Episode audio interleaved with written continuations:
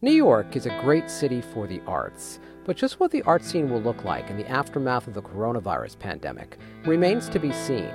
The outbreak is having a devastating impact on the art world. The lights on Broadway have gone dark, museums remain shuttered, and gallery walks have come to a halt. Hi, I'm George Bodarky, and this is Cityscape. The New York Foundation for the Arts is taking several steps to help artists get through this crisis. I recently talked with NYFA's executive director, Michael L. Royce, via Zoom.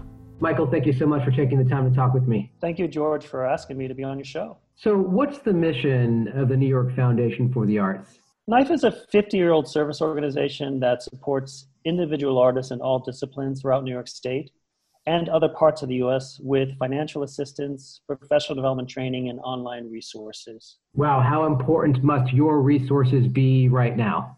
I would say that they are very important. I think they're always important because I believe artists are probably one of the most important people that we have in any civilization. And so to be able to provide them with resources, funding assistance, professional development, and mentoring, and any other resource they may need uh, is critical at all times, but certainly during times that are like these. How would you describe the state of the arts community in the midst of the coronavirus pandemic? I would say that at the moment, the arts community is emotionally and economically feeling battered, shaken, and struggling to navigate the continuing shutdown of cultural enjoyment in the way we used to know it. But you know, at the same time, George, I think that artists have always been throughout history the first responders to society's ills, and I believe it is because of their unique ability to look at the world and themselves through multiple perspectives that they come up with works that indeed challenge all of us to think and act differently, which then moves us forward in a positive direction. And I have no doubt they will do that again with this global crisis. Can you share any personal stories you've heard of artists struggling through this time, reacting to this time? Mm, well, that's that's a really good question, and I would say, unfortunately, I can share too many. Mm. Um, but rather than focus on one story, I think I would rather answer that by saying that these are, for many artists, desperate times. Not only are the places where they are usually employed and able to provide us all with their talented gifts, uh, as we attend such things as theaters, symphonies, halls, dance spaces, galleries, museums, poetry readings, open mic events, book clubs, films, and so on, they have also lost their day jobs and the sectors that employ them so that they can sustain their careers. There's no more catering, there's no more restaurants, there's no more ushering, there's no more temporary office jobs, hotels are closed, teaching gigs are over. Uh, one artist I know, actually, speaking of stories, uh, lost all of her tutoring pay because she can no longer visit her students, nor can she work at the closed spa as a massage therapist. So these two skills, which have given, given her over many years the flexibility and freedom and financial means necessary to concentrate on her paintings in a studio space she can no longer afford, nor can she buy the paints, acrylics, brushes, and other materials she needs to create her works, um, have been taken from her. So every cent now needs to be spared for food and rent. And we were talking the other day, and she is thinking of moving back to her parents' home after being on her own for over 20 years.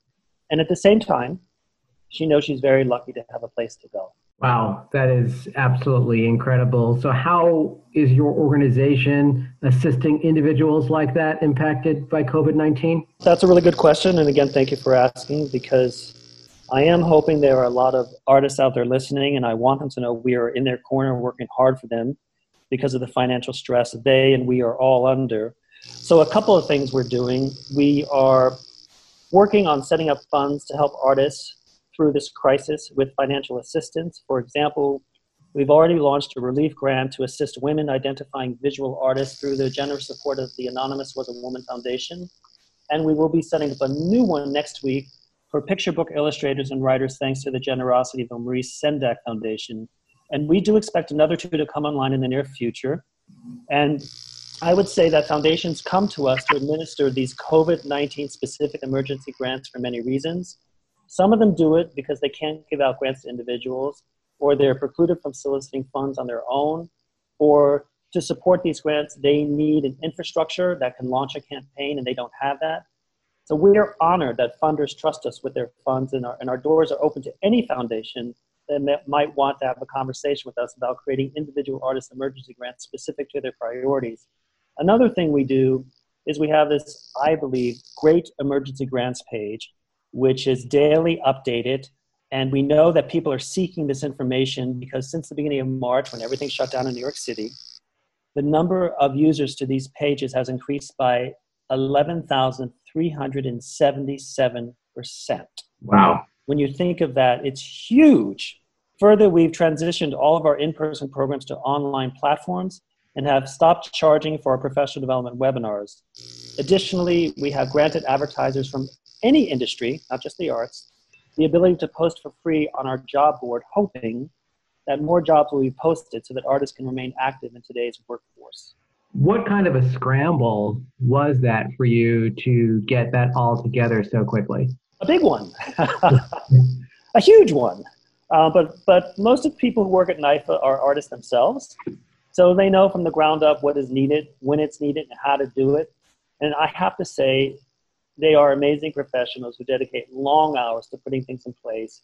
And because of who they are, the culture at NYFA is nimble and agile and able to pivot easily. So really, the, the answer is because of my staff. How big is NYFA? How large is the organization? We have 25 full-time employees and five part-time employees. Does NYFA have a history with responding to emergencies? Actually, we do. Um, when Hurricane Sandy came along, we immediately set up a relief fund to distribute approximately $2 million within 14 days of the hurricane for artists living in New York, New Jersey, and Connecticut.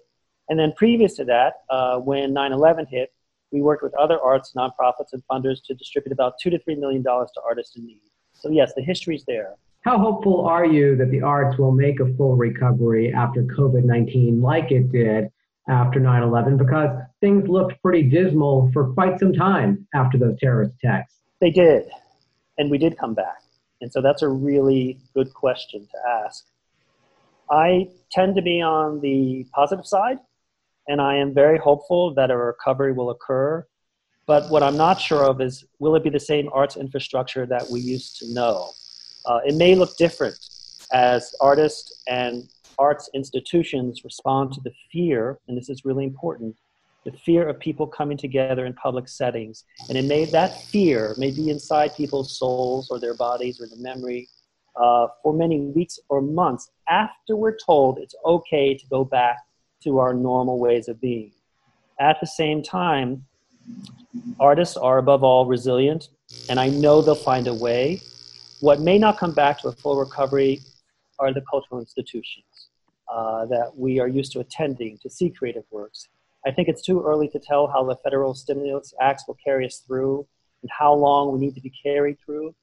But one thing I feel has to happen is that cultural organizations have to think through if they want to get back up to running the way they were as soon as the green light is given to us what structures they're going to put in place to alleviate the fear that the public will be feeling. And so when i say this maybe there'll be a form of social distancing be required when you visit a museum. And if so what will that look like?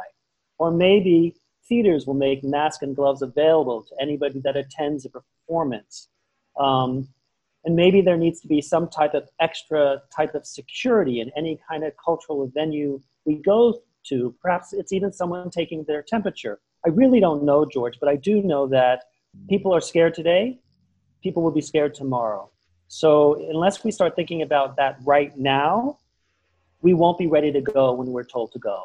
It's so surreal to think about the cultural institutions that we have in this great city of New York right now, sitting empty of visitors, right? The yes. Met, the Guggenheim, all of that amazing art right now not being seen by eyes. Incredible. Yes. I think there's a lot of grief going on for people that really enjoy culture and for those that create culture. I think if we had to label the overall feeling, yes, there's fear, but it's a huge loss in our lives that we're used to having near us or feed us or sustain us every day when we breathe. It's not there anymore. And that loss is felt acutely. So I would call it grief. What do you think of the reaction? Because we are seeing, fortunately, a positive reaction in terms of these cultural institutions making things available online, making it work at least some way so we can get that cultural fix. I think that's fantastic. I mean, again, going back to what I said earlier, artists are really resilient. And there are so many at the moment, I find, outstanding live or recorded cultural events happening online right now from artists in all disciplines. And some of them are really quite famous, doing things out of their own living rooms. So that's kind of cool to see someone really famous in their own living room. Mm-hmm. Um, you know, they're bringing entertainment and solace to the rest of us. And I find that it only, it only takes a few moments of browsing to find a really cool or interesting or an established singer, dancer, actor, filmmaker, writer, painter doing something that will rivet your attention. So, you know, have fun, uh, poke around the internet and see what you can find. Most of it's free. Some of it's offered for a very low ticket price or a very low subscription price.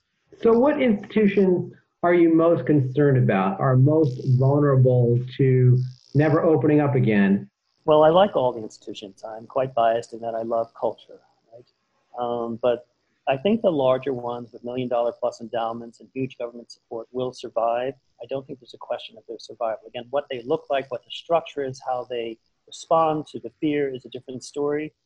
But the smaller and perhaps more cutting edge venues that we've come to enjoy in this city, uh, the things that happen out of people's apartments or that happen in bars, or that happen at meetups uh, or that happen on the streets, all those types of things with very marginal budgets and most people volunteering their time and their energy and their resources.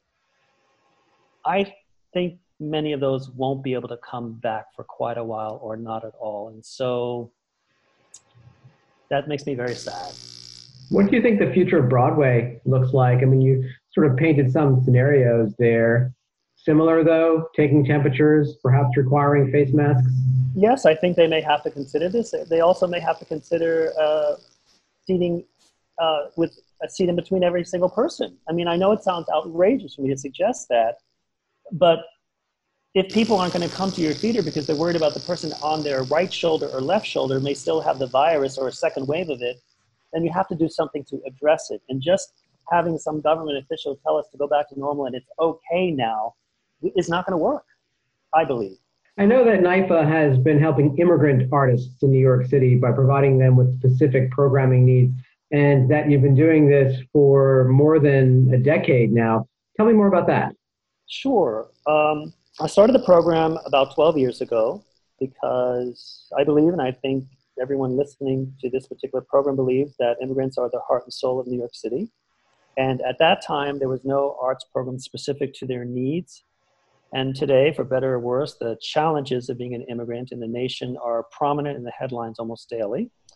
And because of that, uh, over the last three years, we decided to take the program national and have been providing our mentoring and professional development courses not just in New York City, but also in Detroit, Newark, Oakland, and San Antonio. Um, and in short, what we do is we pair up an emerging immigrant artist with an established immigrant artist. And these established immigrant artists either come from the same country, or they speak the same language, or they have the same discipline. And their role is to help the emerging immigrant artists to understand the arts ecology, not only in their local communities, but in our nation, so that these emerging immigrant artists can make the connections and empower themselves to further their careers.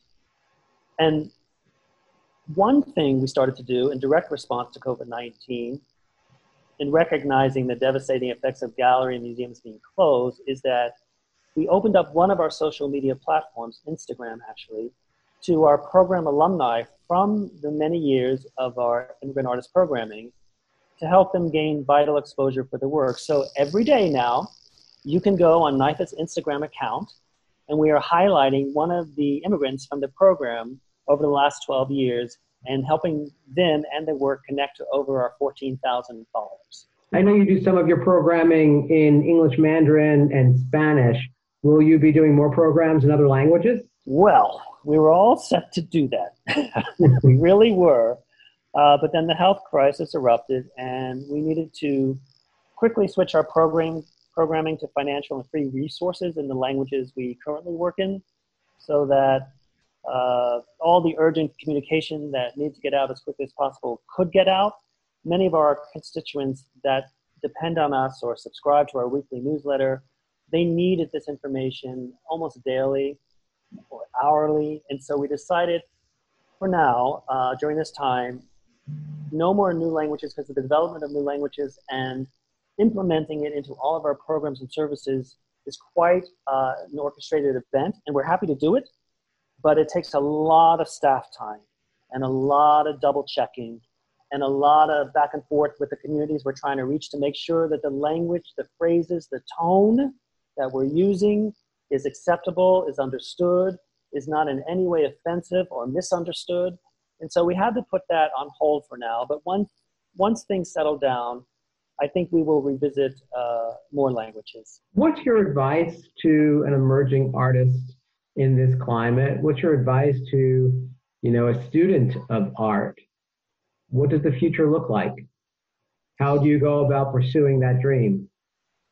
Well, I think we have to understand what an artist is, who they really are, before we can answer that question. And my experience has been that in all honesty, no one wants to be an artist if they don't have to be. Because for most people, 99% of the people who become artists, the struggle to sustain yourselves in your career and economically and raise a family and have insurance and buy a home is enormous, almost beyond anyone's comprehension when you look at it over an entire lifetime. And so I find that many people have a desire to be an artist, especially when they're young. They want to create, they want to be free, they want to express themselves.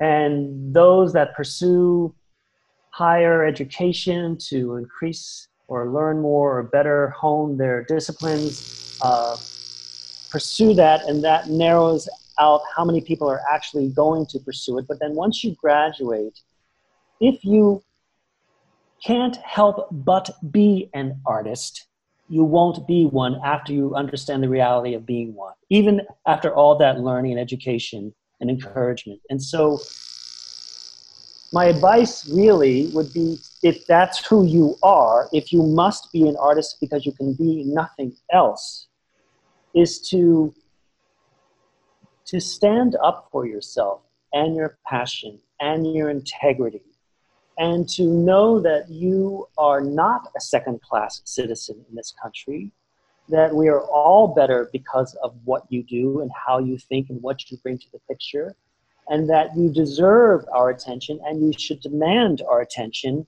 and to go out and fight like hell for your creativity to be seen and witnessed and supported.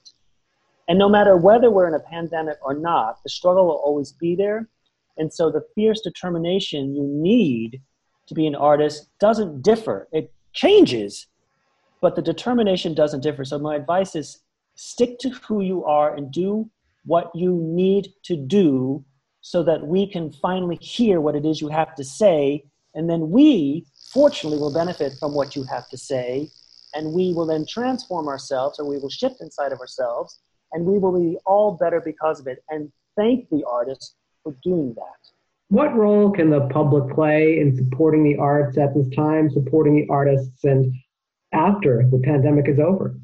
Mm, you know, at this point, and I suspect for many months after the pandemic is over, what, and you should not be surprised that I say this, nor should anyone listening. Um, what the arts needs is financial assistance just to survive right now. So, what I would say if you are someone that enjoyed a particular theater company or an independent publishing house or a concert hall or museum, I would urge those who can to think about donating funds to any organization that is still open to keep it open.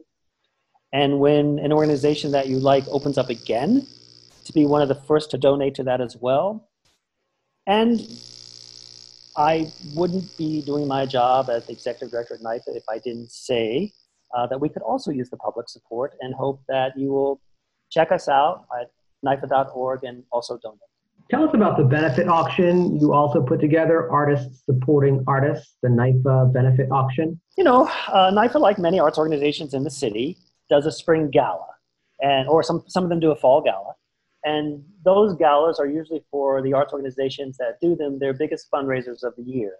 And because of the situation, we had to uh, not do the gala.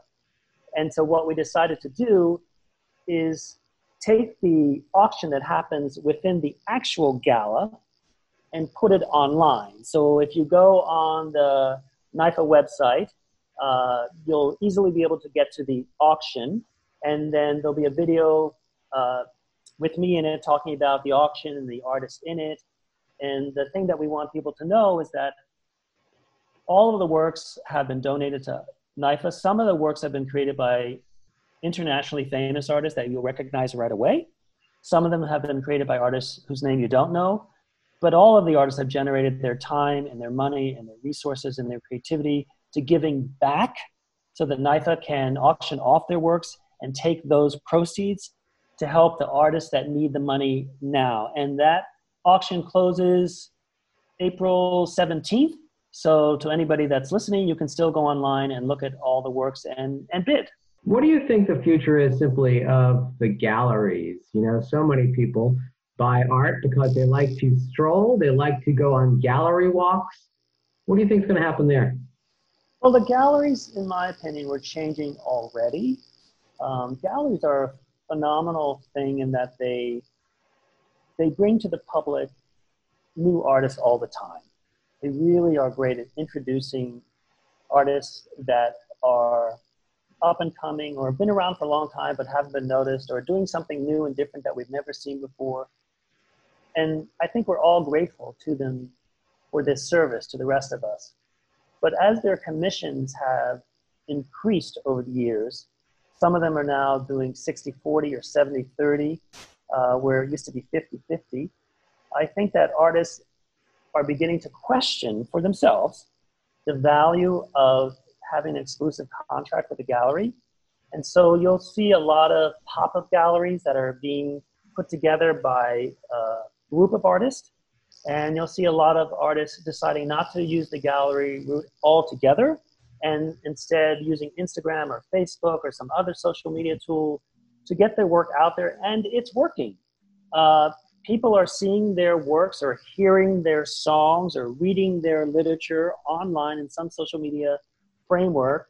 They want to know more, they get interested, they become a patron, um, and the artists are able to continue to sustain themselves through this new methodology. It's terrific, actually.